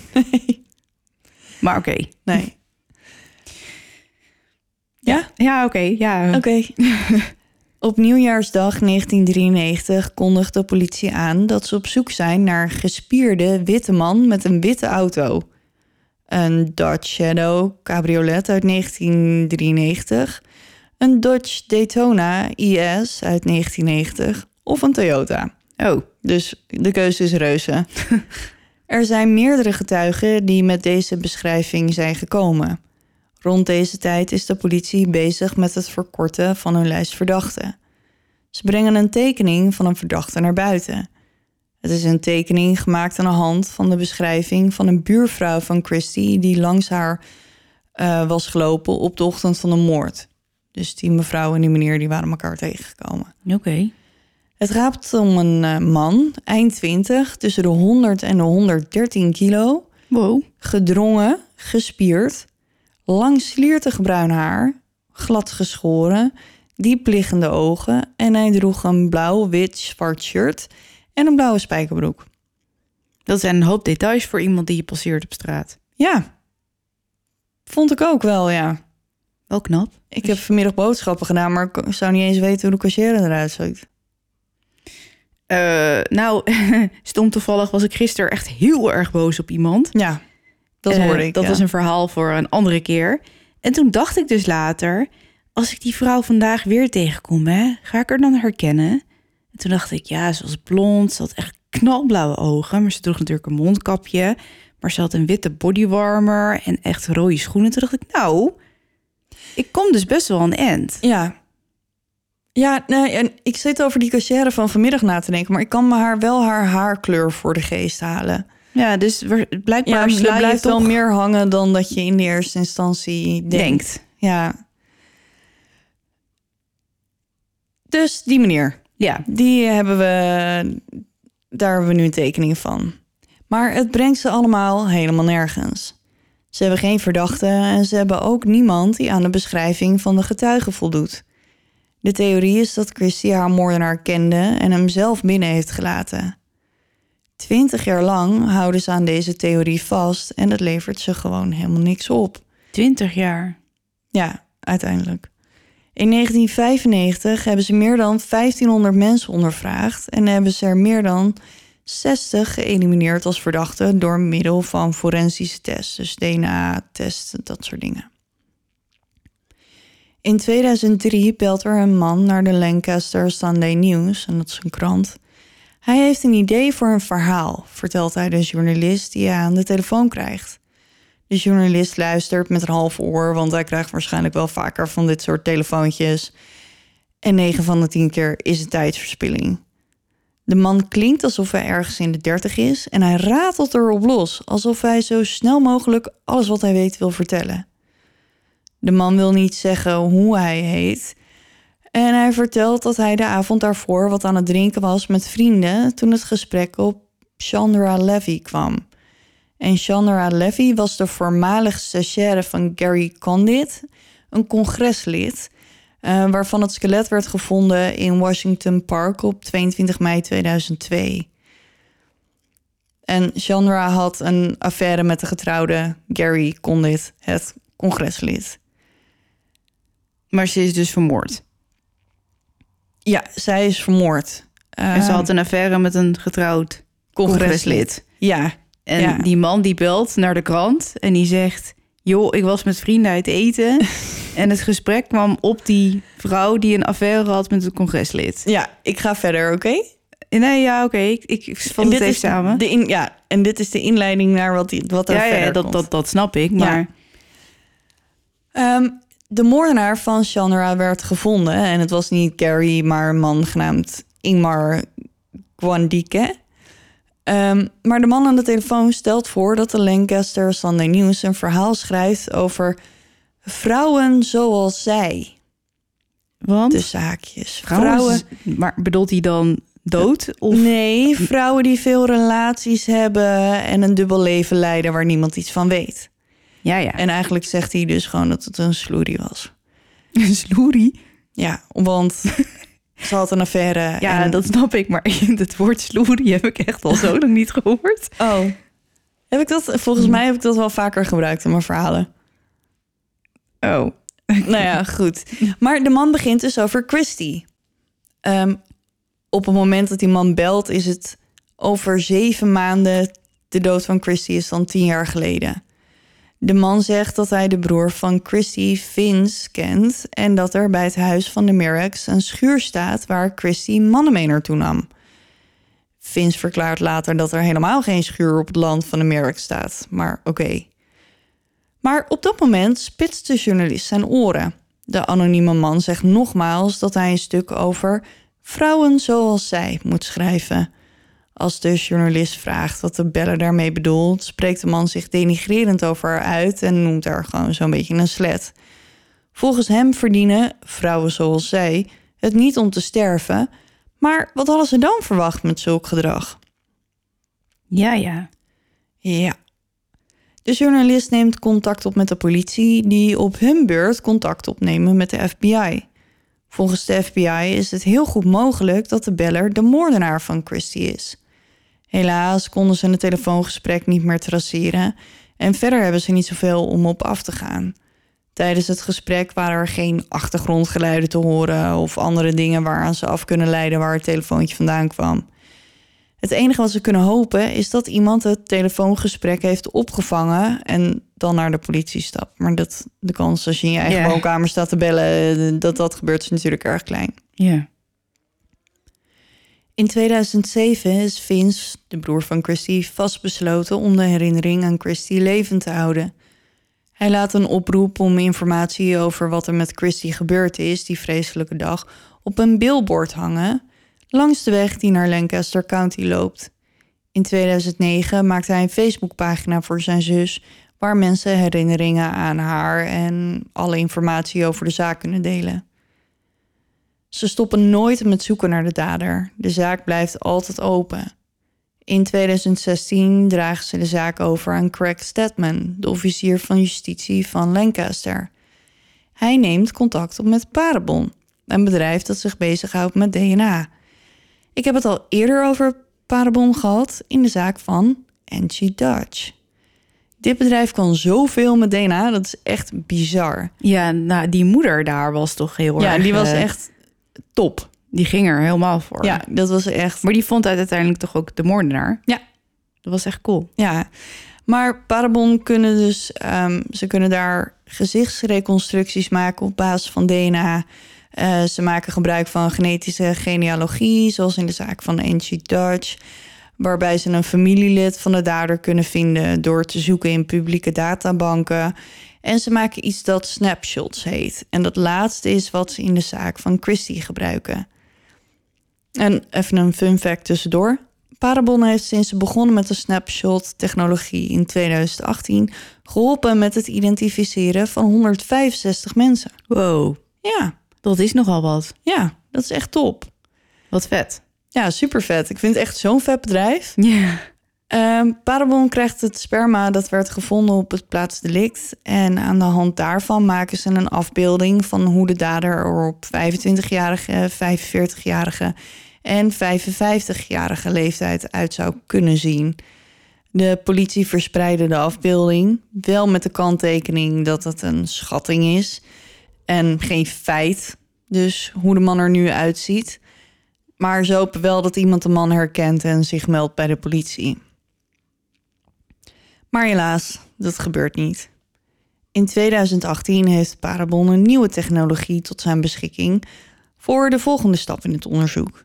Ze uploaden het DNA van de dader in JetMatch, de publieke databank die ook in de zaak van Angie gebruikt werd.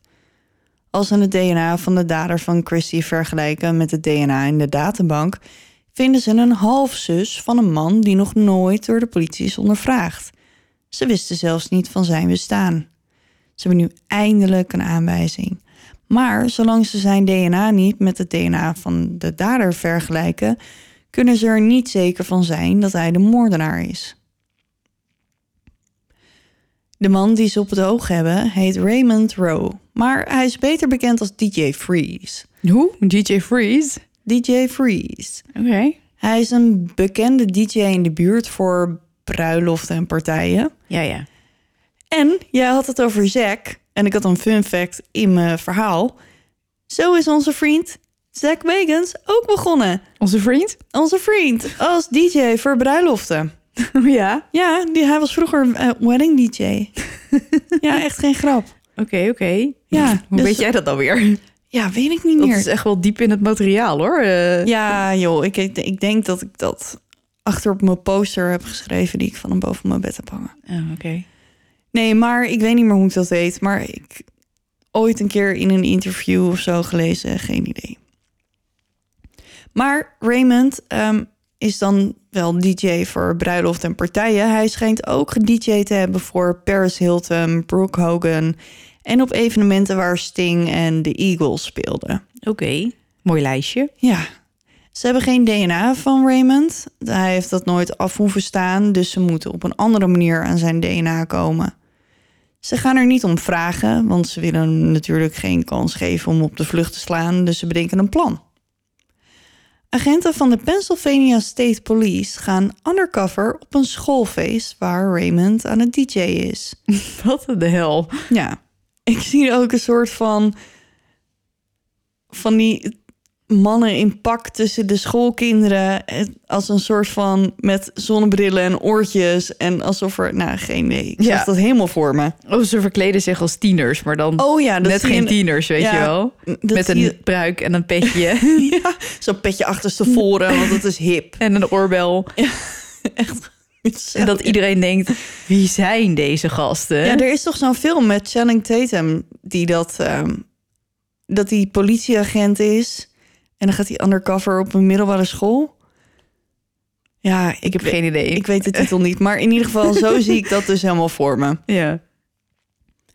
Ze volgen hem met haviksogen en ze zien dat hij kauwgom aan het kauwen is en uit een flesje water drinkt. Als hij aan het eind van de avond zijn kauwgom en flesje weggooit, zijn de agenten er als de kippen bij om zijn afval uit de prullenbak te vissen. Maar dat mag je toch niet gebruiken als bewijs? Jawel, Nee. want hij gooit het weg in een publieke ruimte. Christus, Ze mogen mag het je niet- het dan Ja, gebruiken? ja. Maar, maar als hij geen toestemming geeft voor een mondswap, zeg maar, met zo'n Mhm. eh, wattenstaafje in je wang. ja, dan had hij zijn vuilnis mee naar huis moeten nemen. Ja. Oké. Ja, ik ben blij dat je iemand op deze manier Nee, weet achter je de wat het tralies kan krijgen voor moord. Maar het is natuurlijk wel een beetje... Ja, dan moet ik wel even denken wat het, wat het, of het klopt wat ik zeg. Maar ik weet niet of ze het als bewijs bewijs. Want mm, Volgens mij mag je het gebruiken om aan te tonen dat iemand het was. Maar mag je niet zeggen, door dit ja, kan hij worden veroordeeld. Je moet ander bewijs vinden. ja, maar dit is dan wel zodat ze zeker weten dat ze de juiste persoon Ja. hebben. Maar dan moeten ze inderdaad nog een mondswap of zo. Ja, Ehm, ik heb deze kennis even op dit moment niet helemaal paraat. Maar in ieder geval, het is in ieder geval legaal wat ze doen. Laten we het daarop houden. ja precies. Ze sturen zijn DNA op om het te vergelijken met dat van de dader. En nou ja, je raadt het al, het is een match. Raymond Rowe is de moordenaar van Christie. De kans dat het niet zijn DNA is, maar dat van iemand anders, is 1 op de 200 octiljoen. Holy shit. En ik moest dus even opzoeken. Hoeveel wat- nullen dat zijn? Ja, een octiljoen heeft 48 nullen. Er is dus geen twijfel mogelijk. Nee. Want nou ja, dat bestaat gewoon niet. Dus ze hebben eindelijk hun man gevonden. Nu ze weten waar ze moeten zoeken, gaan ze op zoek naar andere bewijzen om Raymond aan de zaak te linken. Ze vinden een parkeerboete uit 1991 waaruit blijkt dat Raymond in een Toyota Celica reed. Deze auto lijkt op wat ooggetuigen beschreven, de auto die ze hebben gezien op de dag dat Christie overleed. Als Raymond gearresteerd wordt, is hij 49 jaar oud. Hij werd geboren in 1986 en als hij opgroeit, doet hij een breakdansen en hij gaat DJ'en op huisfeestjes. Hij ging naar de McCaskey High School, maar haalt nooit zijn diploma. In 1988, als hij 19 jaar oud is, trouwt hij voor de eerste keer. Hij is 15 jaar lang de huis-DJ van de Comedian Club en in 1992 heeft Raymond een nieuwe verloofde. Want hij scheidt in september 1993 van zijn eerste vrouw. Raymond organiseert in 1992, een paar maanden voor de moord, een anti-geweld evenement. Om vervolgens dus iemand te vermoorden. Dat is toch ongelooflijk? Ja, geen idee. In 1996 brengt hij een tijdje in Chili door, waar hij DJ't voor toeristen. Als hij een jaar later terugkomt in Lancaster, opent hij een winkel en hij begint daar ook een DJ-school. In 1998 scheidt hij van zijn tweede vrouw, maar trouwt in 2000 alweer met zijn derde vrouw. Ik weet niet hoe hij het doet. Ik kan niet eens een vriend vinden, laat staan drie mensen die met me willen trouwen. Uh, maar ook dit huwelijk is niet voor eeuwig, want ook dit huwelijk eindigt um, deze keer na zeven jaar in een scheiding. Nou ja, blijkbaar vinden ze het allemaal toch niet zo heel fijn op lange termijn met deze Ja. man. Nee, Dus het ja, zal wel uh, een onmogelijk figuur zijn. maar eh, liever dat je hem van hem scheidt dan dat je Ja. eh, dood op de vloer eindigt. Daarom, eh. ja. Raymond heeft één keer eerder met de politie te maken gehad. De Chameleon Club werd overvallen door politie op zoek naar minderjarige drinkers. En Raymond werd wanordelijk gedrag en verzet tegen zijn arrestatie ten laste gelegd. In 2003 klaagde hij Lancaster County en wetshandhavers aan. Hij claimt ernstige verwondingen aan zijn arrestatie over te hebben gehouden, aan zijn hoofd en aan zijn voeten.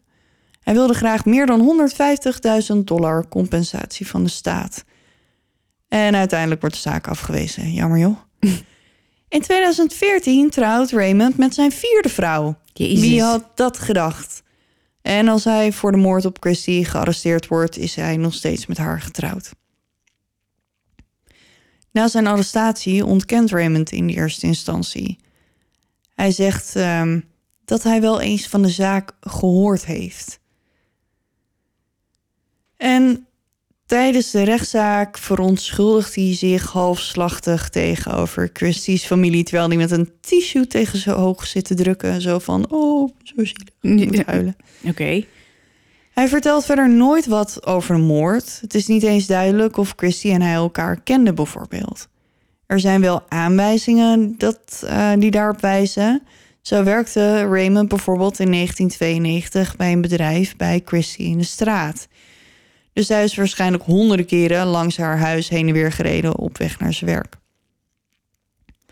Het kan zijn dat zijn oog toen op Christie is gevallen terwijl ze aan het zonnebaden was samen met haar huisgenoot Mary.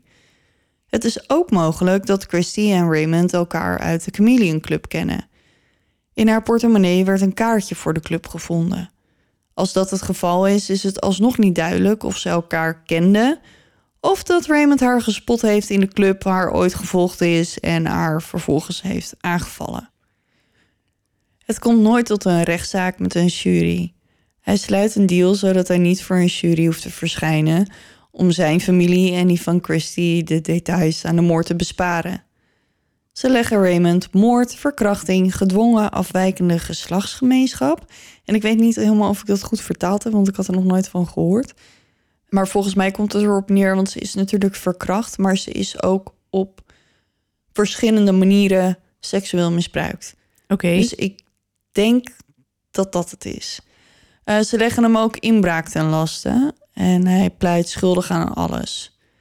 De broer van Christy, Vince, spreekt tijdens de rechtszaak tegen Raymond. Hij zegt het volgende. Ik heb gezocht naar wie zoiets gruwelijks kon doen. Die iemand zoiets afschuwelijks kan aandoen en zonder spijt kan weglopen. Nu weet ik wie. Je nam onze vreugde, onze veiligheid en onze liefde voor kerst weg, maar bovenal heb je onze Christy weggenomen. We worstelen elke dag om voorbij de pijn te komen. Ik kan alleen maar hopen dat de rest van je leven net zo pijnlijk voor je is als de afgelopen 26 jaar voor mijn familie zijn geweest. Christie's vader wilde Raymond ook toespreken, maar hij stortte in. Hij moest zo hard huilen dat hij besloot om het toch maar niet te doen. De moeder van Christy was al overleden voordat ze Raymond te pakken hadden. Zij heeft dus nooit geweten wie de moordenaar van haar dochter is. Raymond krijgt een levenslange straf opgelegd voor de moord zonder kans op vrijlating. En hij krijgt nog eens 60 tot 120 jaar voor de rest van de aanklachten. Gelukkig weet de familie na 26 jaar wie hun Christy heeft vermoord. En nou ja, dat hij de rest van zijn leven achter de tralies door zal brengen. En dat is het verhaal van Christy. Oké, ik heb wel een vraag. Mm. Want, uh, oké, die moord is gepleegd door die gast. Ja. Maar die heeft daarna nooit meer een andere moord gepleegd. Niet dat we weten. Dus die had niet een soort van de smaak te pakken. Nee, tenzij hij heel voorzichtig is geweest. Um, nou ja, de eerste keer was het echt een ravage aan sperma en weet ik veel ja. wat allemaal. Ja, dus het kan heel goed zijn dat het maar bij één keer is gebleven. Want, um, maar hoe ga, ik vraag me dan af hoe dat gaat in iemand zijn hoofd. Want die heeft dus een moord gepleegd. Ja. Wordt niet betrapt. Nee. Of gearresteerd. Dus nou ja, komt er blijkbaar mee weg. Ja, ik heb het idee dat hoe langer het duurt, hoe ja, comfortabeler je er dan mee wordt. Van joh, ik ben toch niet gepakt. Maar en misschien is het wel, misschien was hij helemaal niet van plan om er te vermoorden, maar liep het uit de hand. En ja, heeft hij daarna voor gezorgd dat het nooit meer zo ver kwam. Maar dat zeg ik toen ze hem arresteerden, hadden ze niet eens DNA van hem. Dus hij is niet eens voor een of andere. Maar hoe kun je zo gewelddadig zijn en dan niet in herhaling vallen? Ja, misschien was hij dronken, misschien zat hij aan de drugs, misschien had hij een mental breakdown, misschien, ja, er zijn heel veel redenen, denk ik, waardoor je in één keer door kan draaien. Eenmalig. Ja, dat vind ik zo bizar. Eenmalig, ja. Ja, maar ja, wie weet wat hij zijn vrouwen achter gesloten deuren uh, aandeed. Ik heb verder niks over hem. Ik, dit is pure speculatie hoor. Maar ja, Bizar weer. ja. Maar dat, dat Parabon vind ik zo'n vet bedrijf. Ja, ja. Ja, dat is wel tof, ja. Misschien moeten we een keer een bedrijfsuitje die kant op doen. Een bedrijfsuitje naar Parabon. Ja, Een tuurlijk. duistertour. Duistere busreis. Ja, naar Parabon. Dat zit in een Amerika. Amerika, ja. Is wel ver met de bus. Ja, moeten we met de waterbus. maar, maar waar zitten ze dan precies? Eh, ze zitten in Virginia. Virginia. Oké. Reston. Nou ja, dat, eh, nou ja, cool. Het eh, lijkt mij wel, eh, Lijkt me zo interessant om Ja. daar een keer een kijkje te nemen. het lijkt mij ook wel en ook als ja. je op hun website kijkt, dan zie je bijvoorbeeld ook... ehm, ik weet niet of het precies of het medewerkers zijn. Ik weet dat een journalist van Dateline was het, denk ik. Ehm, als je daar je DNA in dient, dan maken ze dus op basis van je DNA... maken ze een, een portret van jou. En de gelijkenissen is zo, zijn zo groot. Dus je, je ziet ook op de website foto's van ehm, ja, het levende mens en zeg maar wat er uit de DNA-foto is gekomen. Ik heb de site gelinkt in de show notes, dus je kan even kijken. Cool. Ik ga, wel, eh, ik ga even kijken straks. Ja, is het, ik vind het echt tof. Ja, Ja, en eh, zo zie je maar weer. eh, dit heeft 26 jaar geduurd voordat het opgelost werd. ja met Maar- moderne technieken. Maar Ja. ik moest dus denken aan die man die die, die, die andere moordenaar heeft ge, geboetseerd. Met die Ja. bril, weet je ja, nog? ja, ja. Dat was gewoon puur op basis van Ja, gewoon. eh, intuïtie ja, en, en een daderprofiel. Dat vond ik helemaal en bizar. foto's. Hij had wel foto's. Ja, natuurlijk. nou oké. Ja, Maar- Journalist was dat toch? ja, was Ja, journalist. precies. Het kan maar ineens weer terugzetten. Ja, Aanzetten. terugvliegen. Nou ja, dat. Maar goed. ehm, ja, maar je zal nu maar moordenaar zijn en 30 jaar geleden moorden hebben gepleegd en niks van forensische technieken of haar, vingerafdrukken, weet je, dat bestond allemaal nog niet. En nu in één keer zijn je achterkleinkinderen of je kleinkinderen die zijn hun DNA aan het uploaden naar JetMatch of willekeurige andere DNA-sites omdat ze het leuk vinden om een stamboom te maken en te kijken Ja. of ze misschien lang verloren familie kunnen vinden. Ehm ja, maar joh, zometeen voor je het weet sta je, staan ze bij je voor de deur. Ik vind Ja. dat zoiets tofs. Ik hoop echt dat die dong. mensen slechter slapen. ja, dat hoop ik. Ik hoop sowieso dat ze natuurlijk al die tijd al heel slecht hebben geslapen. Maar als je nu weet wat er met technologie mogelijk is... Hmm, er worden in één keer wel heel veel zaken opgelost... die eh, heel lang onopgelost zijn gebleven.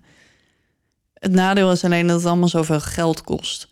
Dus het is gewoon niet zo makkelijk om al je cold cases naar Parabon te sturen... en te zeggen, yo, doe dit maar even. Want het kost wel gewoon echt heel veel geld. Nee, en soms moet er ook gewoon iets zijn wat de zaak ineens weer een setje geeft Ja. voordat zoiets in, Wat was dat? Mijn enkel knakte. Oh, ik dacht, het is je demon. Ik word overgenomen. Je zei net al dat je het bloed en bloed heet had. Daar had ik het net ook al over. Ja. Nou goed, eh, misschien is het tijd om ermee te gaan stoppen. ja. Want eh, We moeten ons klaarmaken voor de volgende aflevering. ja man, de special. De Eh, special. Daar is hij dan. Daar is hij eindelijk. We roepen het al.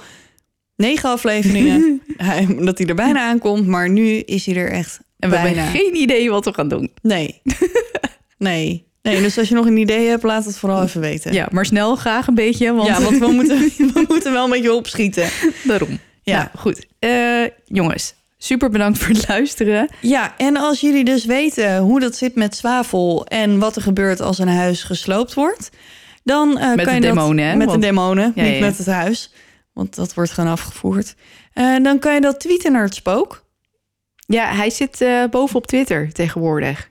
Hij zit boven op Twitter of bovenop Twitter. Bovenop Twitter. Oké, ja. Dus eh, bovenop Twitter. ja, hij zit nu toevallig ook boven. Dus ik dacht, ja, nou, hij zit boven op Twitter. Oké. Nee, bovenop Twitter. Ja, dus dat is eh, dus eh Ja, het duister het spook, vindt hij leuk. Ja, het Duisterpot.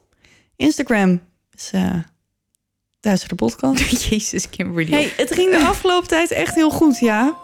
En nu zit je me te onderbreken. We hebben Facebook, eh, facebook.com slash. Daar vind je ook onze Duister Club, onze privégroep, daar kan je je voor aanmelden.